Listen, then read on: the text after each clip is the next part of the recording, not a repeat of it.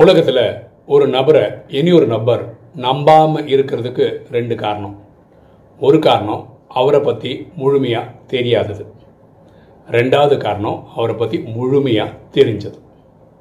நம்மளை நம்மளை தெரியாதவங்க நம்பாத போது கவலைப்பட வேண்டிய அவசியமே கிடையாது. ஆனால் நம்மளை நல்லா தெரியும்னு நினைக்கிறவங்க நம்மளை நம்பலைன்னா அதுக்கு ரெண்டு காரணம். ஒன்று அவர் இன்னமும் நம்மளை ஒழுங்காக புரிஞ்சுக்கல. ரெண்டு நம்மக்கிட்ட சீரியஸாக ஏதோ ஒரு குணத்தில் ஒரு ப்ராப்ளம் இருக்குது அதை நம்ம திருத்தியே ஆகணும். எண்ணம் போல் வாழ்வு.